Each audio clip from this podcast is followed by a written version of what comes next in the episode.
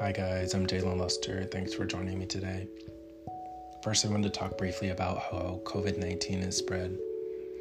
The virus is thought to be spread mainly from a person to person contact between people who are in close contact with one another, usually within about six feet. The respiratory droplets produced when an infected person either coughs, sneezes, or talks.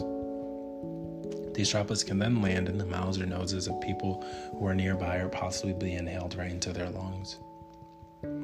As you may know, it is possible that someone can get COVID 19 by touching a surface or object that has the virus on it and then touching their own mouth, nose, or eyes, infecting themselves. The CDC recommends that we practice frequent hand hygiene, which is either washing your hands with soap and water or using alcohol based hand sanitizers. The CDC recommends we use hand sanitizers that contain at least 60% alcohol content.